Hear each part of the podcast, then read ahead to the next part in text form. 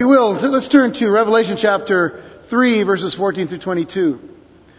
Revelation 3, verses 14 through 22. Now, uh, it doesn't say on this particular slide, but it is going to be part one of a, of a couple of, uh, folk, uh, a couple of weeks, a couple of Wednesdays that we're going to focus our attention on the church of Laodicea. As I mentioned earlier tonight, uh, it's the seventh of the seven churches that uh, we've seen letters written to here in Revelation chapters chapters 2 and 3. And it's written to the worst of the churches. So, uh, you know, we always say we save the good to, to, the, to the end. Uh, in this particular case, uh, for some reason, Jesus has saved the worst for the end. But there's a reason for that, and we'll get into it in these next couple of weeks. So if you will turn to verse 14 there, and let's uh, begin looking at this particular passage tonight. And to the angel of the church of the Laodiceans write, These things says the Amen, the faithful and true witness, the beginning of the creation of God. And Jesus says to this church, I know your works, that you are neither cold nor hot. I could wish you were cold or hot. So then, because you are lukewarm and neither cold nor hot, I will vomit you out of my mouth. Now, it goes without saying that those are powerful words. And then he goes on to say to them, because you are, because you say, I am rich, have become wealthy and have need of nothing, and do not know that you are wretched, miserable, poor, blind, and naked. How many of you remember just a few minutes ago you were singing a song with those same words? Uh, Jesus counsels them now and he says, I counsel you to buy from me gold refined in the fire, that you may be rich, and white garments that you may be clothed. Also part of the song. That the shame of your nakedness may not be revealed, and anoint your eyes with eye salve that you may see. As many as I love, I rebuke and chasten. Therefore, therefore be zealous and repent. And then we come to that great verse. And remember the context, he is still speaking to this church.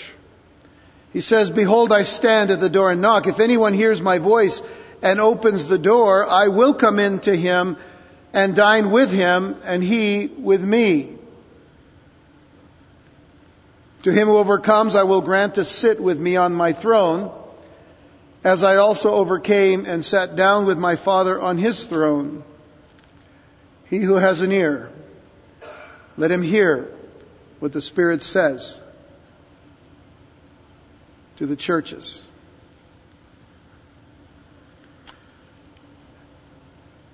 After a service, a young woman went to her pastor and said to him, Preacher, I have a besetting sin and I want your help.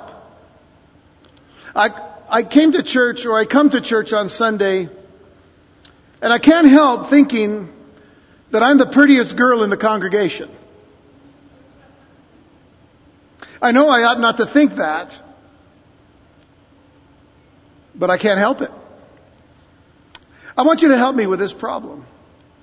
so the preacher replied, Mary, don't worry about it. In your case, it's not a sin.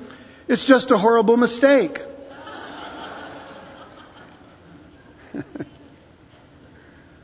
Sometimes things are not how they seem or how we think they are.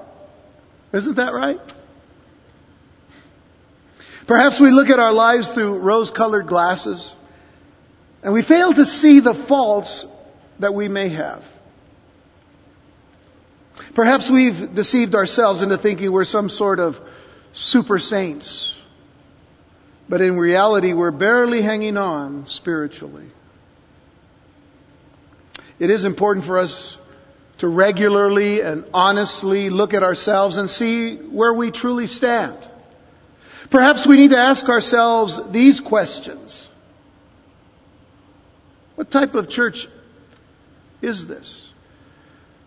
Now remember, we've looked at seven churches, or six churches so far. We're looking at the seventh this evening. But the most important question after that is this. What type of Christian am I?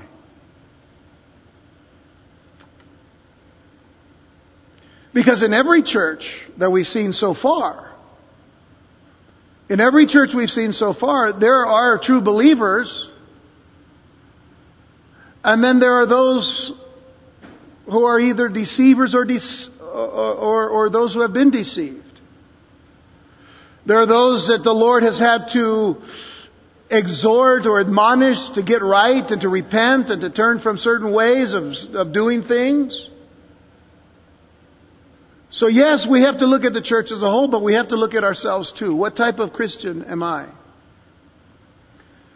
Not what type of Christian, Christian am I when I'm at church only because when we leave here we become a different person. What kind of a Christian am I in public and in private? And you know, sometimes the hardest question to answer is, how am I in private with the Lord? Do I really have a private relationship with Jesus Christ as much as I have a public one?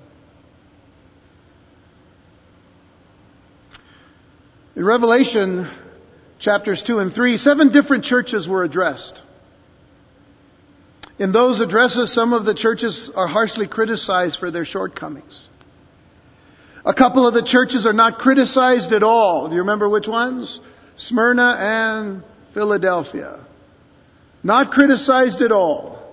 The church of Smyrna was a, church that was going through so much suffering, but they were alive. They were small, but they were blessed. And the church of Philadelphia was a church that exuded its name, a church of brotherly love and brotherly kindness.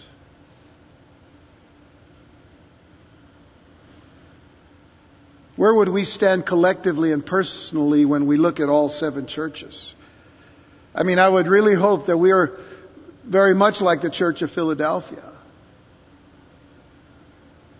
And I know that at times, as a church, we face trials in the world, and we will face more as we look for the coming of Jesus. And so sometimes those trials bring about some kind of persecution, some kind of attacks on our faith. But do we stand strong in the midst of those attacks? You see, the study of the seven letters has, has been important for us because they reveal what Christ thinks about the church. What Christ thinks about the church as a whole. What he thinks about it today. And what he thought about it in the day that the letters were written. And what he thinks about different types of Christians in any age. In fact, these two chapters could well be titled What Christ Thinks about the Church. So as we study this last letter to the church located in Laodicea, let me remind you of the significance of these letters. First of all, each one of the churches was an actual church existing in an actual city in Asia Minor around 95 AD, for this was about the time that John was given this revelation of, of, Jesus Christ, and Jesus is now giving him a command to write these letters down for every church that he gives him of those seven churches in Asia Minor. Secondly, the seven churches represent different types of churches. For example, one church was dead, right? We, we, we spoke of that a couple of weeks ago, the church of Sardis. It, it looked like it was alive, but it was dead. It seemed like it was alive, but it was dead. Some churches suffer, like we mentioned, the church of Smyrna. Some believers suffer for Christ. They still do today.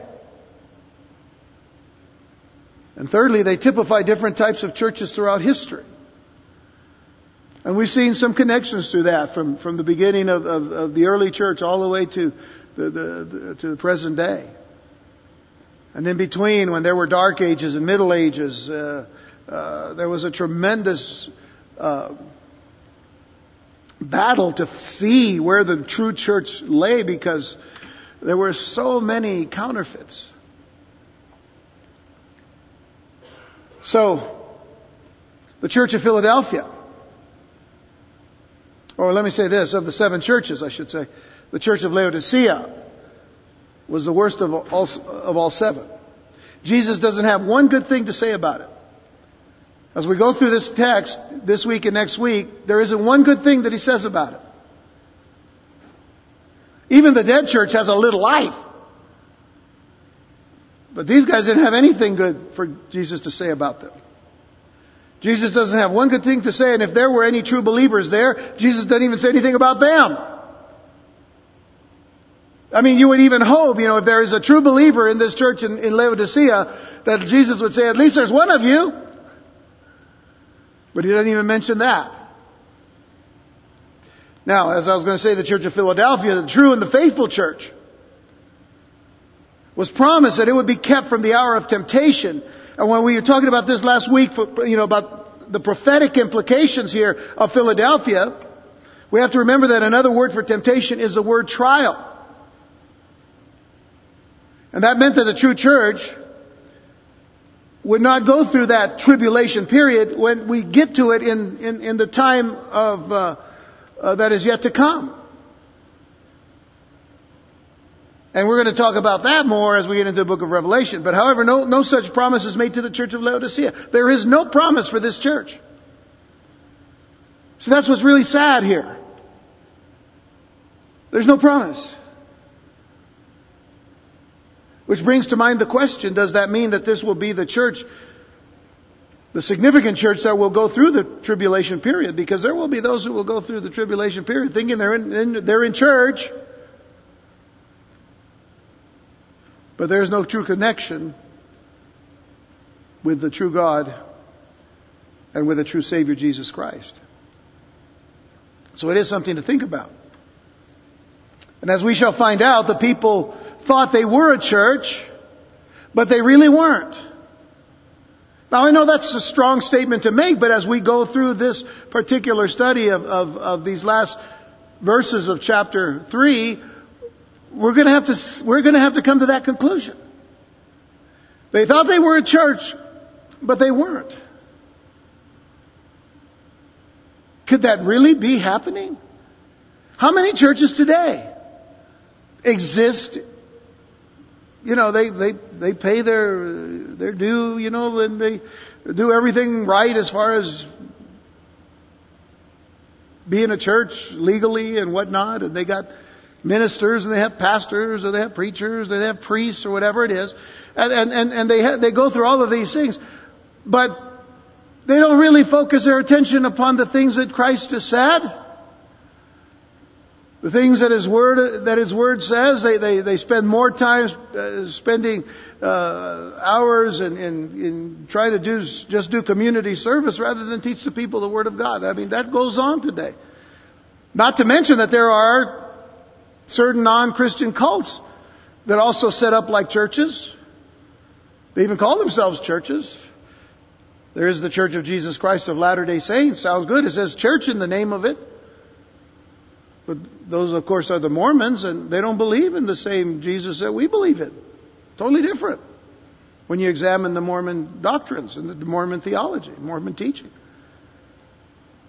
Same with Jehovah's Witnesses, the Watchtower Bible and Tract Society. They uh, go door to door. They look nice, nice people, but they believe a lie.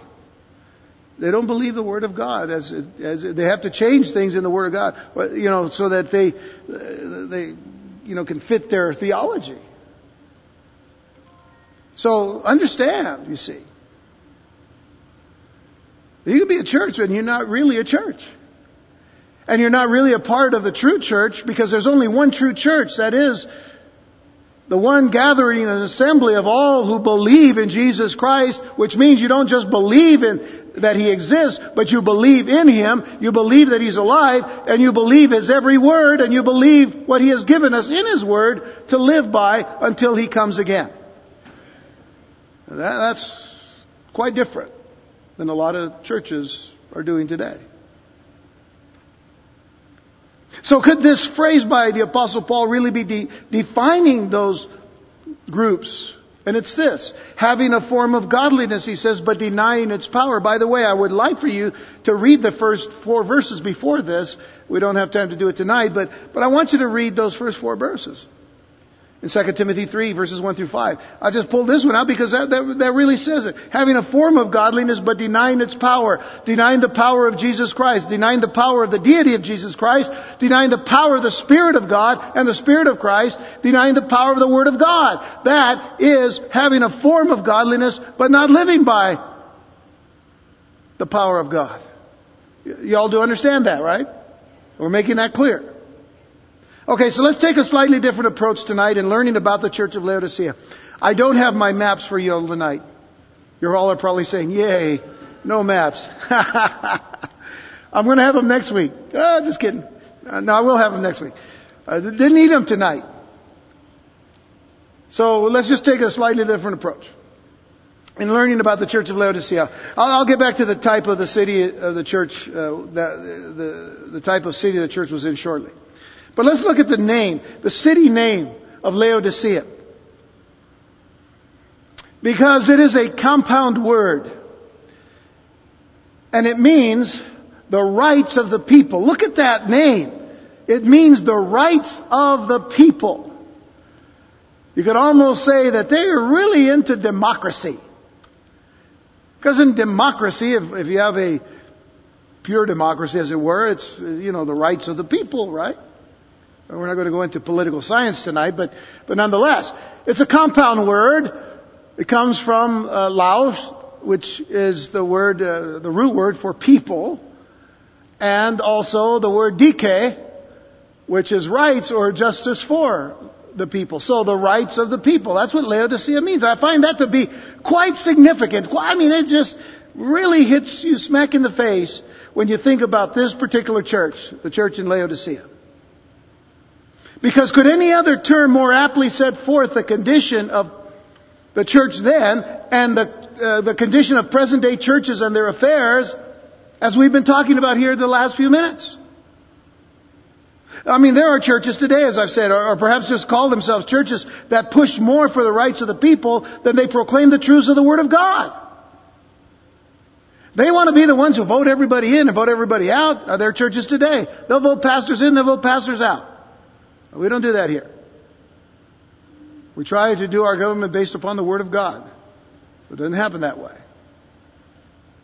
But there are those who, you know, they find this, uh, I want to get into church government because I don't like that pastor. I want to vote him out. Nobody ever said anything about praying for him. Nobody, nobody ever said about going and sitting down with him and saying, you know, uh, Pastor, uh, can we pray together? I, I really got to get, you know, no. Do we realize how significant this is. The rights of the people is more important than the doctrines of the Word of God. So that's giving us a little clue now what we're dealing with with, with uh, Laodicea. So, in many cases, what the people want rights for today, think about this, what the people want rights for are in direct contradiction to the Word of God. And some churches are abiding by some of those things that people want. What is one of the great uh, struggles today in, in our society? Same sex marriage. It's condemned in the Word of God, by the way. Well, what our church is doing today? Oh, well, we will accommodate. But it's against the Word of God.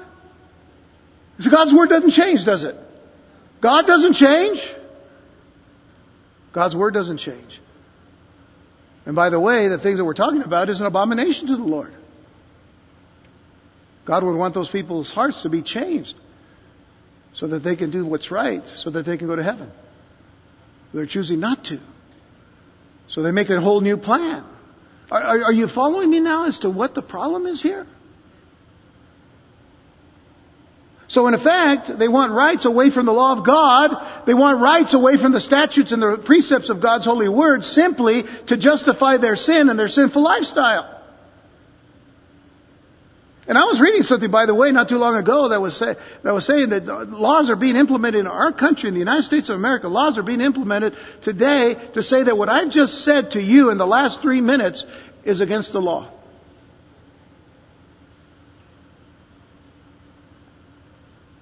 Sorry, I gotta say it. Because God's law is higher than that law. And the government wants to tell us what we can and can't preach. If we happen to just preach against something that they're, you know, supporting, and we, they call it hate speech. I'm telling you right now, I call it love speech. I'm trying to get you to understand how much God loves you, that He doesn't want you to go in that direction because you're going to spend your, your eternity apart from Him and in complete and utter punishment and condemnation. Not because God hates you. Not because God hates a person like that. Isn't that painful to think? God created us so that we would be with Him, but we're the ones that turn our backs on Him. Let's go back to 2 Timothy for just a moment. And let's look at uh, 2 Timothy 4, verses 2 through 4. I know it's all crunched up in there, but you got your Bible, so just read those.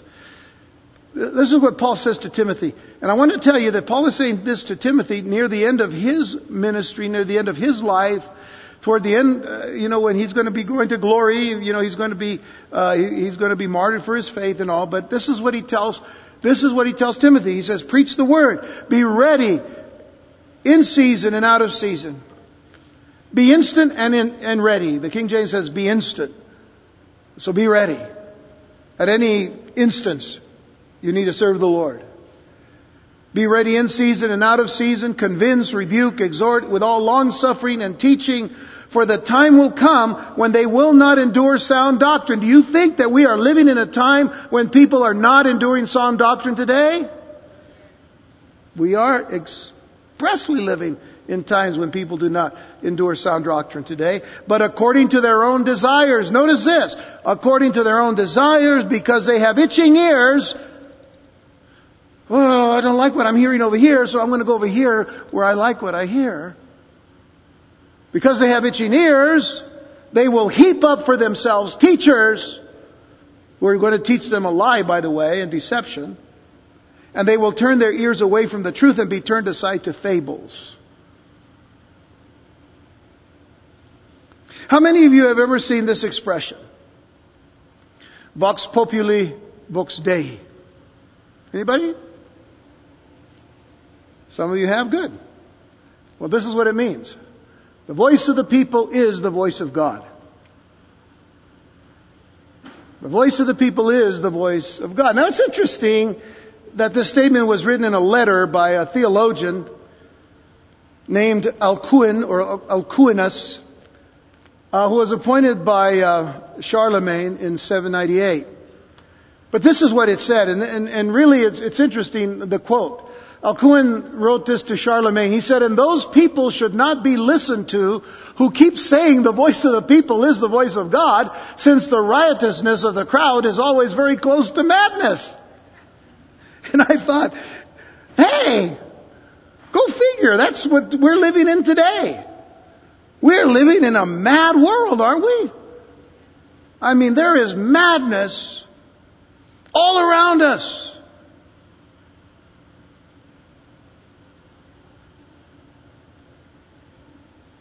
The way people are living today, the way they're forcing their lifestyles in our faces, It's madness. We're living in the age of madness and right riotous living and anarchy today, by the way. The spirit of the age is the spirit of a large part of the church, unfortunately. Hence the striking correspondence between this letter to the Laodiceans and the spirit that is so prevalent about us. So let's look at the letter here for just a moment. And let's consider the destination, of course, being Laodicea. It says in Revelation 3:14, and to the angel of the church of the Laodiceans. Now I want you to notice something. Let me make this quick comment on the phrase, the church of the Laodiceans. Now, this is, this is some homework you gotta do here, but it's, it's like, uh, you don't have to take it home. We're doing it here today so that you don't have any homework tonight. You know, teachers, you've done that, right? You, uh, I don't want you to go home with the work. Do it now. Okay, here's your work. Are you ready? Go back to chapters 2 and 3 and look at the beginning of each letter to each church. And what does it say? What does it say? I'm sorry. What does it say? No. What does it say? To the church of Ephesus. To the church of Smyrna. To the church of Pergamos. To the church of Thyatira. To the church of Sardis. To the church of Philadelphia. Have you noticed that? Are you looking at, are you looking at your Bibles? Are you seeing that?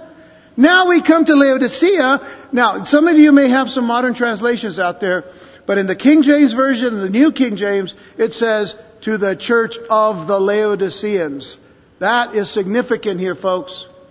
The majority text upon which the King James and the New King James versions are written upon, what is called the textus receptus or the received text, has held on to this thought because this was the way the text was written that this is the only church that it says it belongs to the Laodiceans.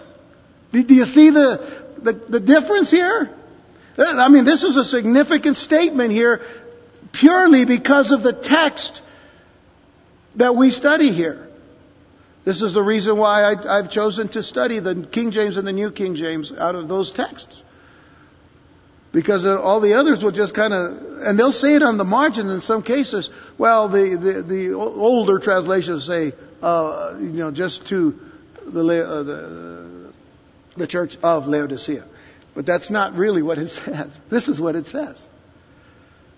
So the King James and New King James are the only translations that recognize this title, which alone is found in the, uh, I should say, the majority text or the received text, and all of the other letters are written to the angels of the churches in the corresponding cities. So this is the only letter written to a church that belongs to the people. What does the name Laodicea mean?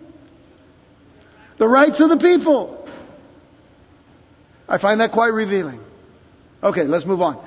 The city of Laodicea was located some 40 miles southeast of Philadelphia and 100 miles due east of Ephesus. Now, if I had my maps here, you'd know where I was going, right?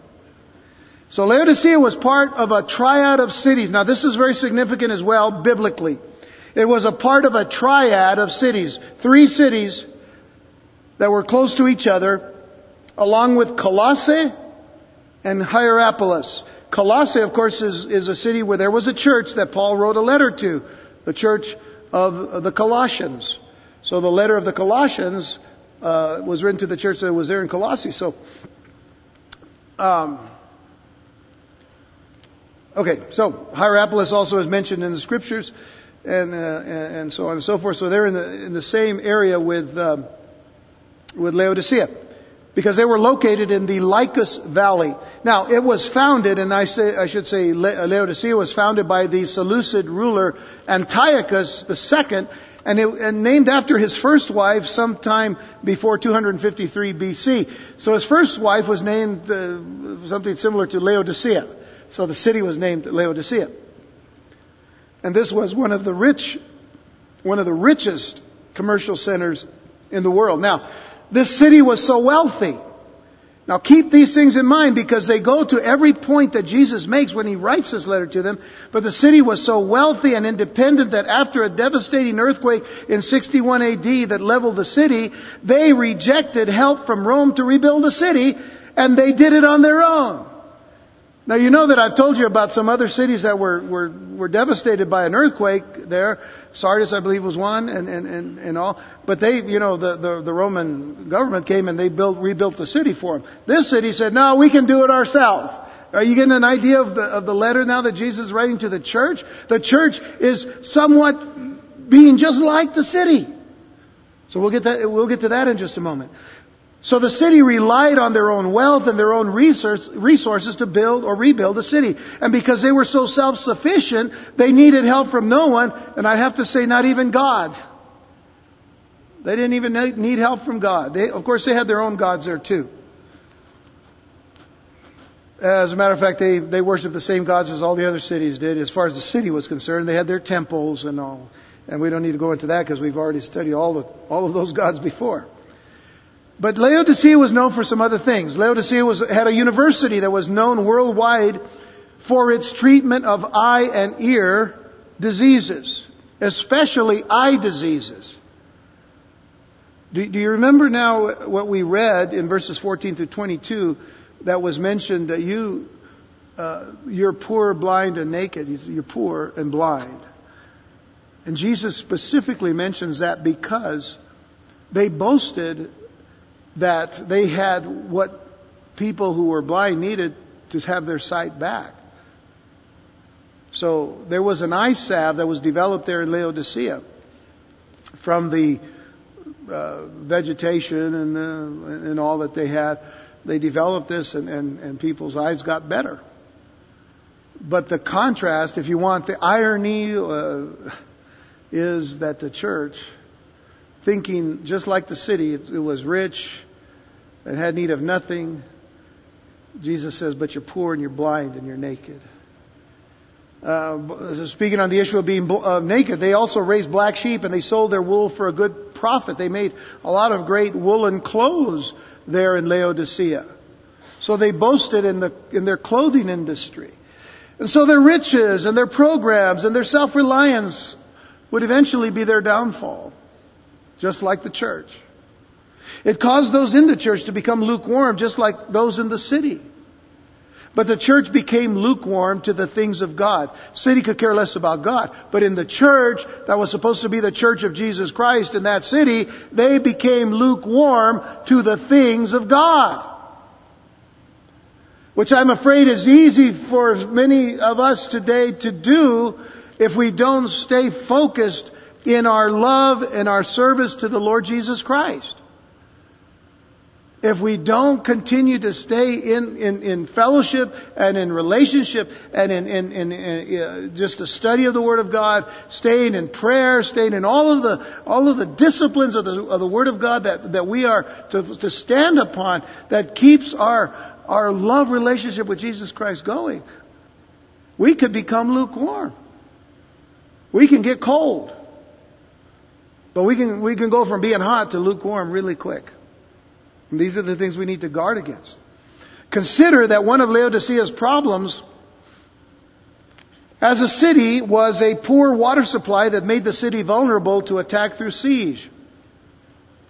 So if an enemy or uh, if an enemy army surrounded the city, they had insufficient water supplies in the city, and the supplies coming into the city could be easily cut off. Therefore, the leaders of Laodicea, look at this, the leaders of Laodicea we're always accommodating to any potential enemy.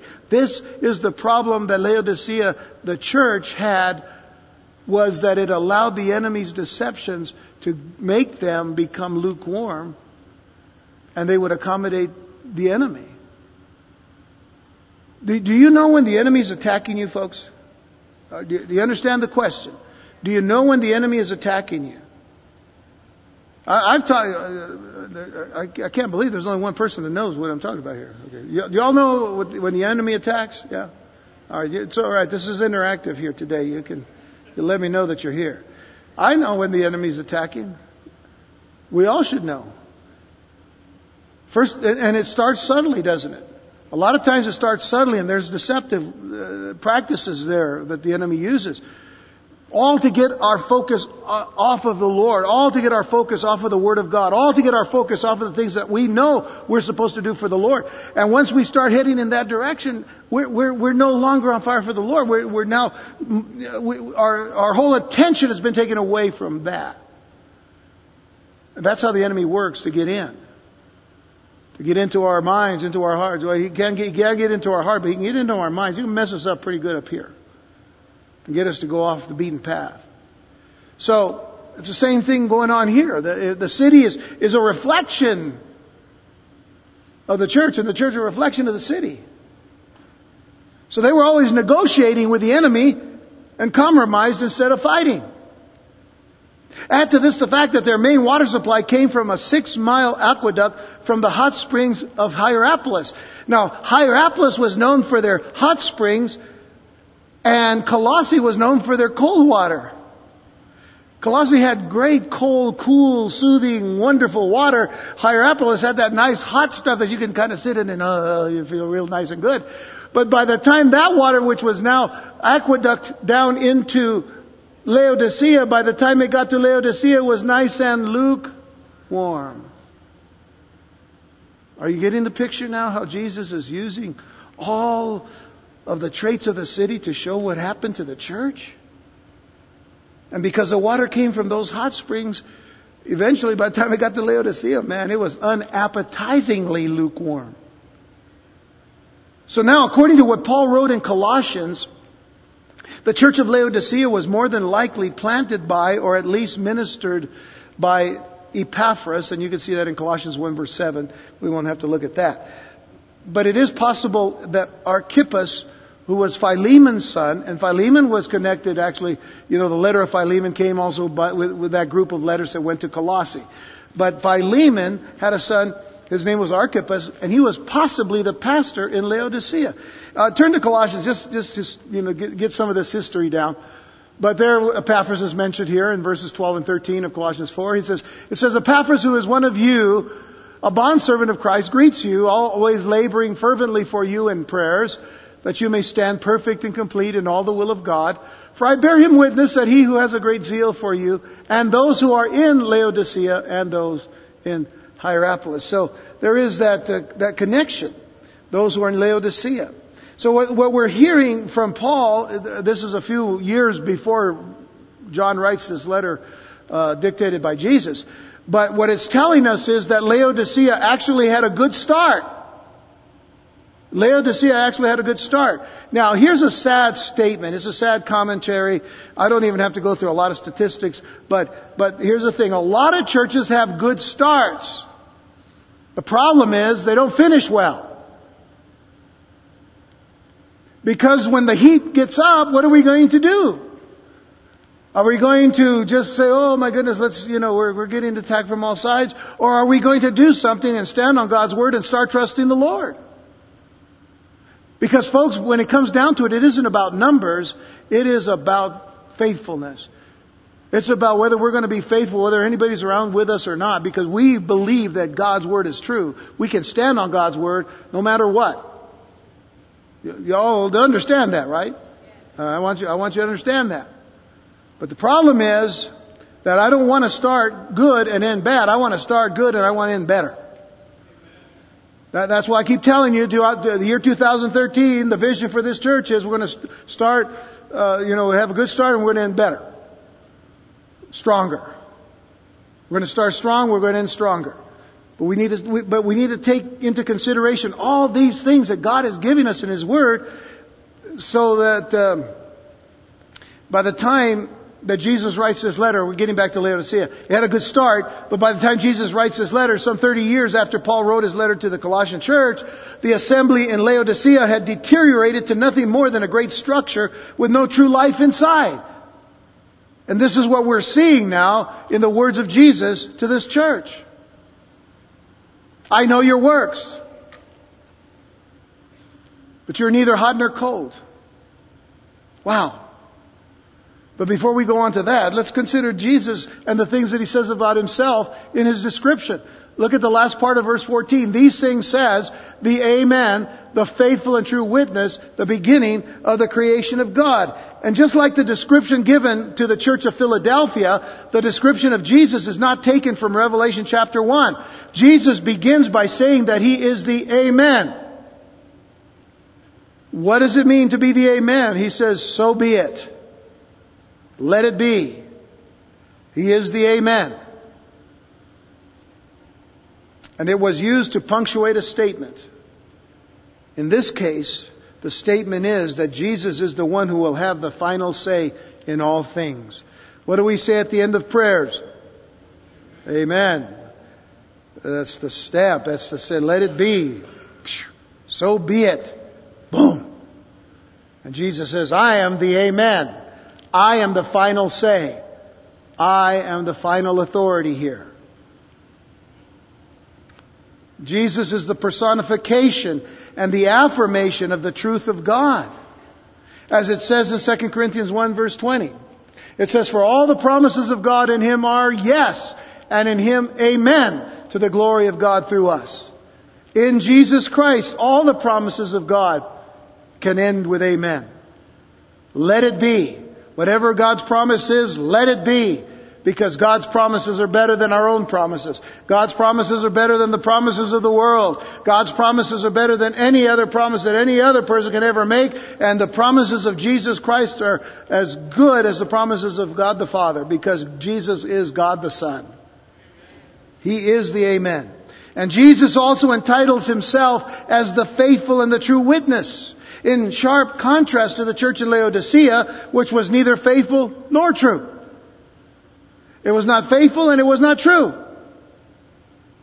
And this is the point that Jesus is telling them. The fact that Christ is both a faithful and true witness gives some special, or gives special solemnness to the words which follow. It's a very solemn word that Jesus gives to this church. So for him to say, the faithful and true witness has something to say to you, it's time to listen. The Lord is about to tell this church the truth about their condition. But he also calls himself something else. He calls himself the beginning of the creation of God which has caused many cults to come to the conclusion that Jesus was a created being, and thus that he is not God, but that is just poor Bible or biblical interpretation, and it is poor biblical exegesis. Exegesis is a theological term that says that you take out of what the Scripture says to understand it. You, you take every word of the, of the Scriptures, and then you get its fullest meaning, and so you're getting out of the Scripture what it's saying to you. Well, that is uh, when you say that about Jesus that he's not that, that he's not the creator, but he is a created being. That's called eisegesis. That's so called putting something into the Word of God. That's not. That's the problem here. Most cults put in what they want to say into the Word of God. That's why the Jehovah's Witnesses Bible is is, is corrupt. It is truly corrupt. And, and, and the Mormons, see, the Mormons may take the, the King James Version of the Bible and say, well, this is our Bible, but we also have other books. So they don't corrupt the, the Bible itself, they just don't read it. What they read is the Book of Mormon, and that is completely corrupt. Because they've taken many portions from the Bible, put it in there, and then put their own story in there, which by the way, when it talks about Jesus coming to the Americas, there is no uh, archaeological evidence that they've even been here the, the nations that they say are in the Book of Mormon. So, I mean, it's just a lie, folks. It's just a lie. So here again, Jesus, when he calls himself the beginning of creation, uses a very special word for beginning. It isn't a beginning as, as a, in sequence as if, you know, he had a beginning. No, it is the word arche, A-R-C-H-E. In the Greek, the word arche means origin. In other words, when he calls himself the beginning of creation, he is saying he is the source and the originator of the creation. That's what it means. That is a totally different thought than to say that Jesus had a beginning. Because all you have to do, as we'll read in just a moment, is John 1 verses 1 through 3. But Jesus is first in prominence more than first in sequence. He is first in prominence. He is the creator. How do we know this? John 1 verses 1 through 3. And by the way, in Colossians chapter 1, there's also statements of Jesus being the creator. But in John 1 verses 1 through 3, it says, In the beginning was the Word. The Word means Logos. And the Word was with God. And the Logos was with God, and the Word was God. The Logos was, the Logos was God. That is Jesus Christ. Because it goes on to say all things, uh, uh, He was in the beginning with God. All things were made through Him, and without Him nothing was made that was made. So it's speaking of Jesus, because in verse 14 of John chapter 1, it tells us that the Word was made flesh and dwelt among us. So who's that speaking of? Jesus. Alright, I only got three people telling me that. Who's it, talking? who's it speaking of? Alright, isn't that a beautiful name to say? Amen. That's right. All right, so all things were made through him, and without him nothing was made that was made. So he's not talking about being a created being, he's talking about being the creator. And again, read Colossians chapter 1. But consider also that there is so much confusion today in churches that refuse to teach the Word of God as truth, especially when it comes to the issues such as creation and evolution. There are churches today that want to get into that, that debate because, oh, well, you know, I know that the Word of God says in the beginning God created the heavens and the earth, but God could have used billions and billions of years to do it. You have just compromised the Word of God. And how many of you remember about two and a half years ago, almost, well, almost three years ago, huh?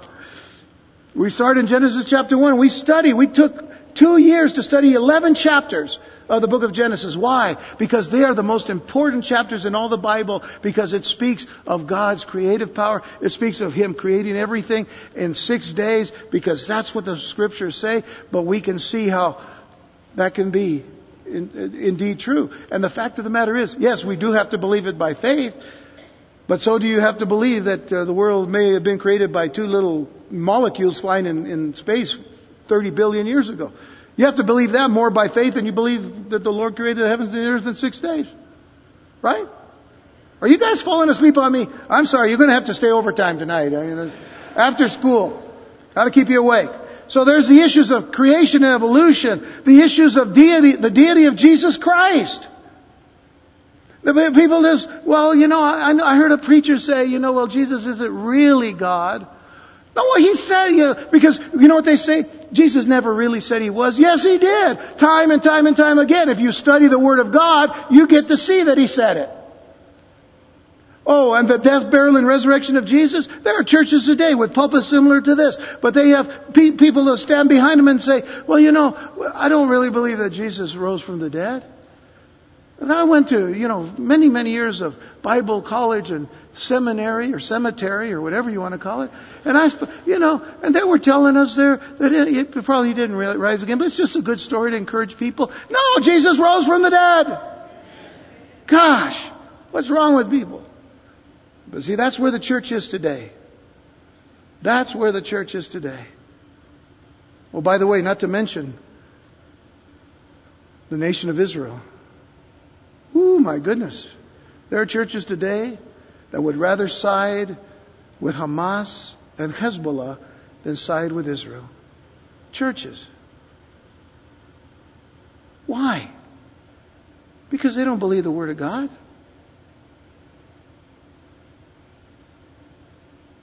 Wow, that really pains me when I hear about that. So, anyway, we got to move on. We don't have that much time. I don't want to make this three weeks, I just want to make it two. So let's move on to the condemnation because that's all they get. They get a condemnation.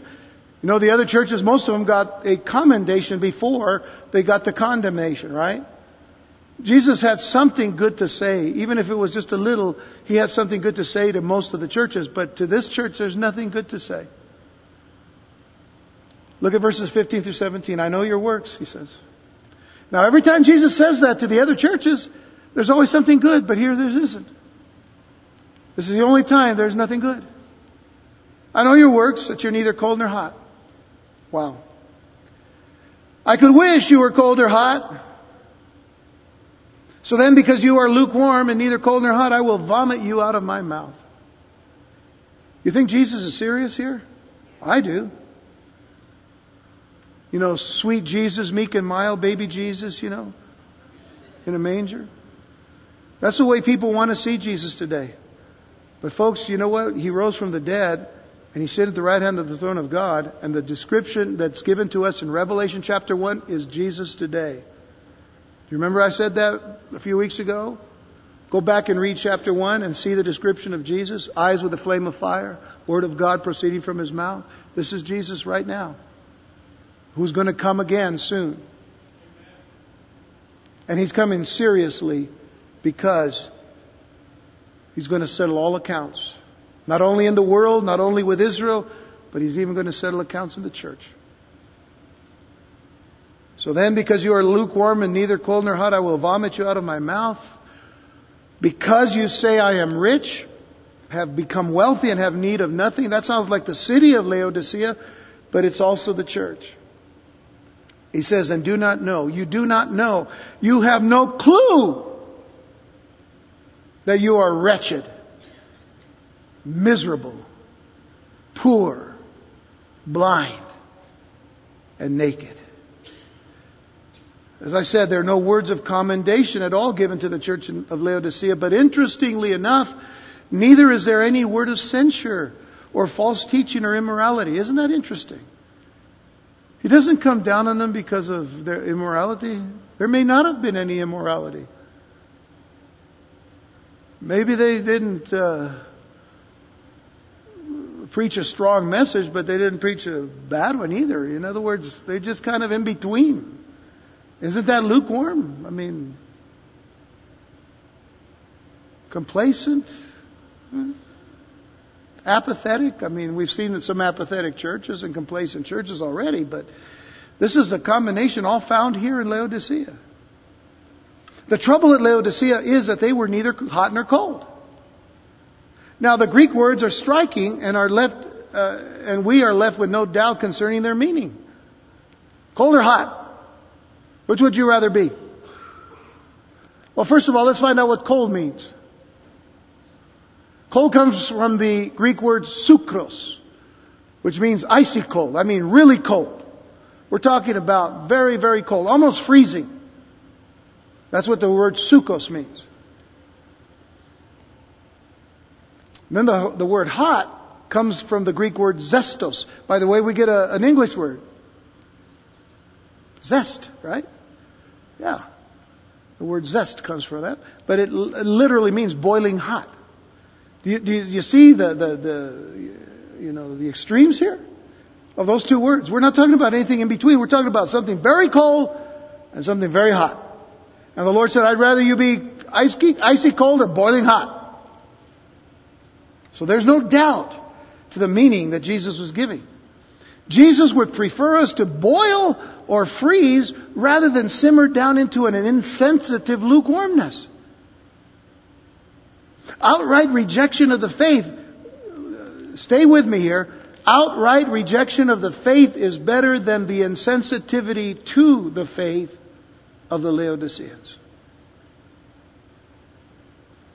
In other words, to profess Christianity while remaining untouched by its fire is a disaster for the church and for the world.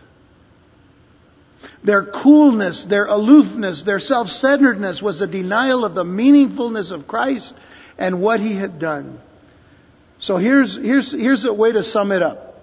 They said they believed, but they live like it was unimportant. Now, is that a prevalent uh, attitude today? Yes. To say you believe. Have you ever talked to somebody and the, do you believe in the Lord Jesus Christ? Oh yeah. Oh, you do? Yeah. Well, do you serve Him? What you talking about? What do you mean serve Him? I, I have my own way of doing things. I have my own way of worshiping the Lord. Do you go to church? No, I don't go to church. Do you, do you pray? Well, yeah, we all pray, don't we? Do you, are you getting a picture here?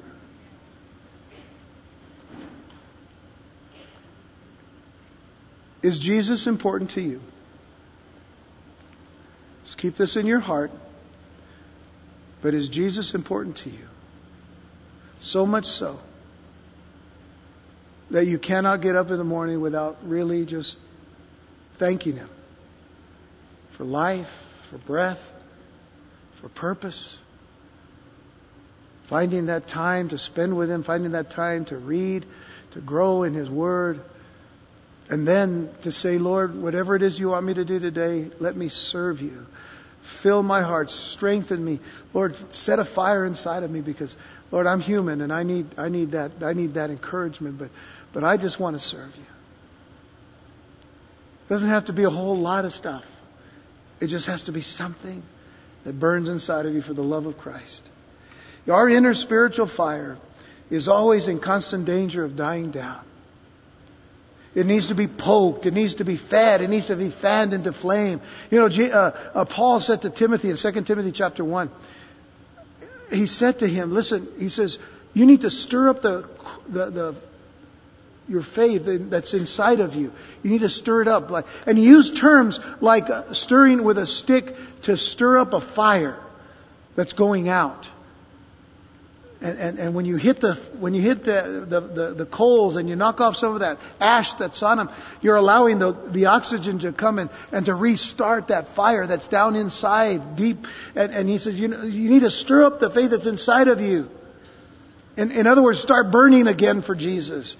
Uh, Timothy was was was a was a pastor in Ephesus, but you know he, he was a young man, and he and, and after a few years, I mean, he was really being attacked in so many ways, and and and so Paul is encouraging him. So there's a way to fan those flames when we're beginning to get cold or we're beginning to, you know, kind of, kind of simmer. You know, the idea of being on fire for Christ will strike some people as dangerous emotionalism, but that's not what we're dealing with here. Fan- fanaticism is not what is intended here. Fanaticism is unreasoning and unintelligent. It is action without reflection. What Jesus desires and deserves is the reflection that leads to commitment. If Jesus is true, if He is the Son of God who became flesh, if He died for our sins and was raised from the dead, if the birth of Jesus Christ, if the day that He died and the day that He rose from the dead are more than meaningless events, then nothing less than our wholehearted commitment to Jesus Christ will do. Do these things mean something to you, in other words? His birth, His life, His death, His resurrection. Do they mean something to you? If they mean something to you, then that's where the fire has to begin. This means putting Him first in our public and private life. It means seeking His glory and obeying His will. That's what it means. Better to be icy in rejection than to insult Him in the gospel with half-hearted indifference that communicates to the world that it holds little significance to you. Folks, it's better to be cold. Why? Because somebody will come and make you not cold. Somebody will bring you the gospel. And somebody will encourage you. If you're hot, you're already hot. Good. Stay there.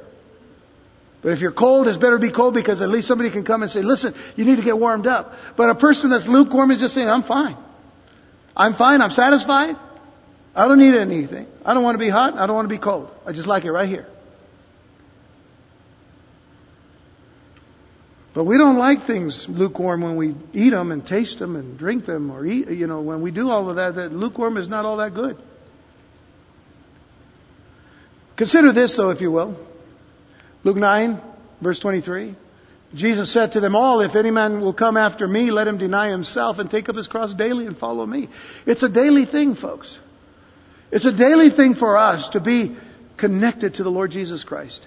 It's a daily thing for us to allow that connection of, of the Spirit of God with us to just light us every day. By the end of the day, man, our, our, I mean, we, we can kind of wear out, right? We're human. Most of us here tonight, you've been working all day and you came here, and I'm so thankful that you did. And I hope that you've gotten a little bit of rest. But, uh, you know, go home and go to sleep. Don't sleep here, but, you know, go home and go to sleep.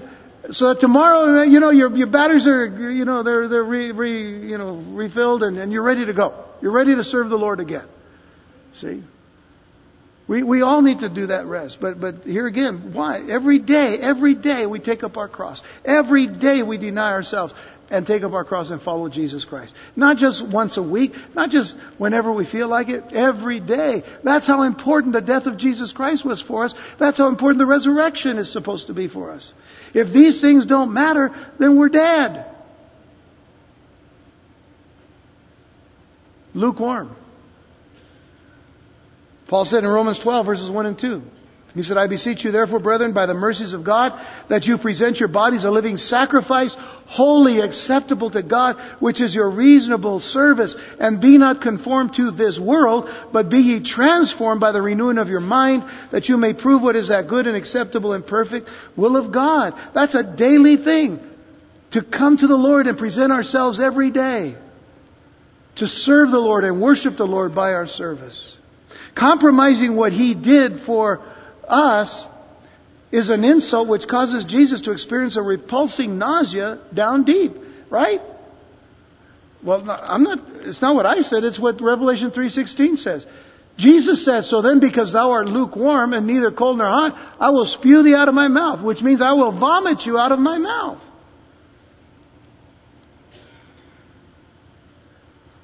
Something that causes nausea in Jesus is this attitude and lifestyle of lukewarmness.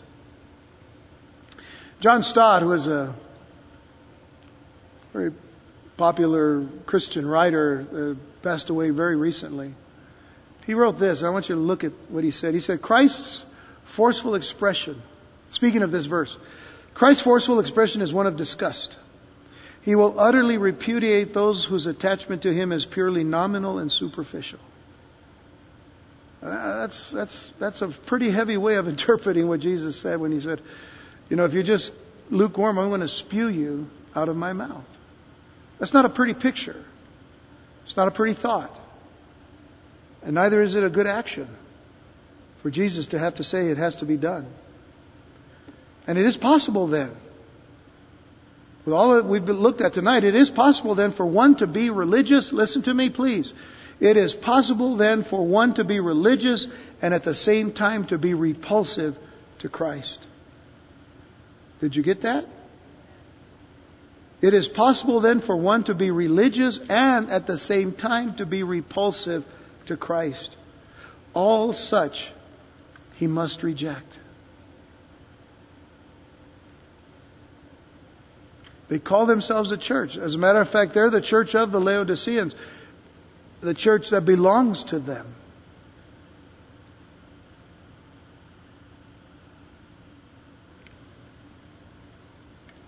And then in verse 17, it says, Because you say, I am rich have become wealthy and have need of nothing. Same attitude as the whole city. And do not know that you're wretched, miserable, poor, blind, and naked. The lukewarm make false professions. The lukewarm will make false professions. The church felt that it was rich, that it was prosperous, and had need of nothing. As stated before, the city was extremely wealthy, and practically everyone but the slaves shared in the wealth. We can tell by the very charge of Jesus Christ against the church that the believers were financially uh, wealthy. What happened to the church is what so often happens among believers. They equated wealth and prosperity with spirituality. That is a dangerous thing. They equated wealth and prosperity with spirituality. They felt that they had been especially blessed by God because they had been blessed with material possessions and wealth.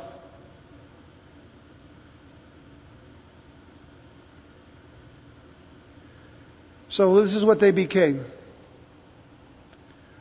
The church became self-sufficient. We could handle it ourselves. The church became independent. It wasn't like the other churches anymore in their region. They didn't need them, and the other churches probably needed them, but they were, they were going to be independent of everybody else. They were self centered. Just by the statement of Jesus I am rich and have need of nothing. They became self centered. They were prideful. Those are prideful statements that Jesus brings up. They were conceited and they were boastful. You could say those last three kind of wrap all into one thing, but they're, they're different attitudes of the same uh, of the same characteristic. Jesus needed to be blunt to open the eyes to their true spiritual condition. These self-secure, complacent Christians needed to have their eyes opened so that they would see that they were wretched and that they were miserable and they were poor and they were blind and they were naked. They were not wholeheartedly committed to Jesus. Morally and spiritually, they were naked, blind beggars. They were naked beggars because they had nothing with which to purchase their forgiveness or entry into the kingdom of God. Now, I'm not saying that we purchase our way into heaven. But when we get into verse 18 next week, we're going to see what I mean by that. Because what does Jesus tell them? Buy something from me. And we'll talk about that next time. But you see, they were naked. They didn't have what they needed. They thought they were rich, but they had nothing spiritually. They are blind because they had no idea of their true poverty or spiritual condition. And they had squandered what riches had truly been given to them. I read a story today about a black preacher who once said that a good many of his congregation would be lost because they were too generous. He saw that the people looked rather surprised when he said that to them. So he said, Perhaps you think I made a mistake. And that I ought to have said, You will be lost because you were not generous enough. That is not so. I meant just what I said. And here's his explanation. Here's his explanation. He said, You give away too many sermons. You hear them, as it were, for other people. There are a good many people who listen for those behind them. they say the message is very good for neighbor so and so. And they pass it over their shoulders till it gets clear out the door. Many, a, a good many of his congregation would be lost because they were too generous. They gave away too many sermons, and they kept none of them for themselves.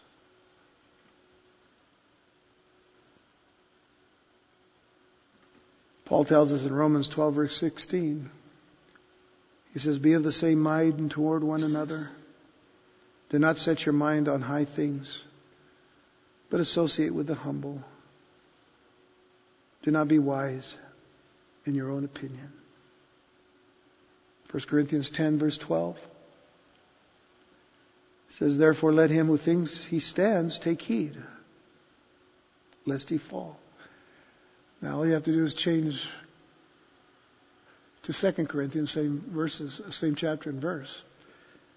And in 2 Corinthians 10:12 it says, "For we dare not class ourselves or compare ourselves with those who commend themselves, but they measuring themselves by themselves and comparing themselves among themselves are not wise." All of these things Laodicean church members did. They measured themselves by themselves and comparing themselves among themselves. We are rich and have need of nothing. Galatians 6, verse 3, Paul says, For if anyone thinks himself to be something when he is nothing, he deceives himself. Lastly, Proverbs chapter 3, verse 7 says, Do not be wise in your own eyes.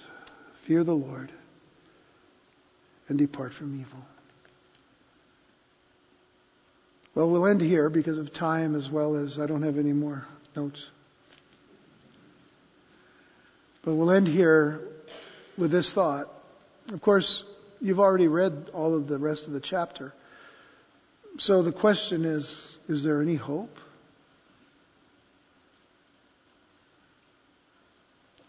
There is. Because Jesus gives a warning and a rebuke but he also gives an admonition.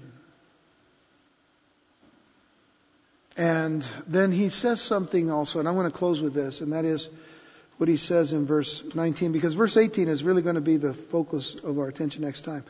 When he says, I counsel you to buy from me gold refined in the fire. But I want you just to look at verse 19, because there in verse 19 he says, As many as I love, I rebuke and chasten. Therefore be zealous and repent. Just as the prophets had said to, uh, as the prophets Isaiah and Jeremiah and all the other prophets had said to a, to a, a rebellious Israel, you're going to be judged, but you need to repent. Repent and return to God. And Jesus is saying to them, As many as I love, I chasten. This is a love story as well. He loves this church. But he has said to them, You need to be zealous and repent. And we're going to see how zealousness is the contrast to lukewarmness. To be zealous, to have a zeal for the Lord, to have a zeal for the Word of God, to have a zeal for Christ and for His for His service. That's where we need to find ourselves. So we'll close this chapter next time, and then we'll get right into chapter four the following week. Let's pray. Well, Father, we do thank you and we bless you.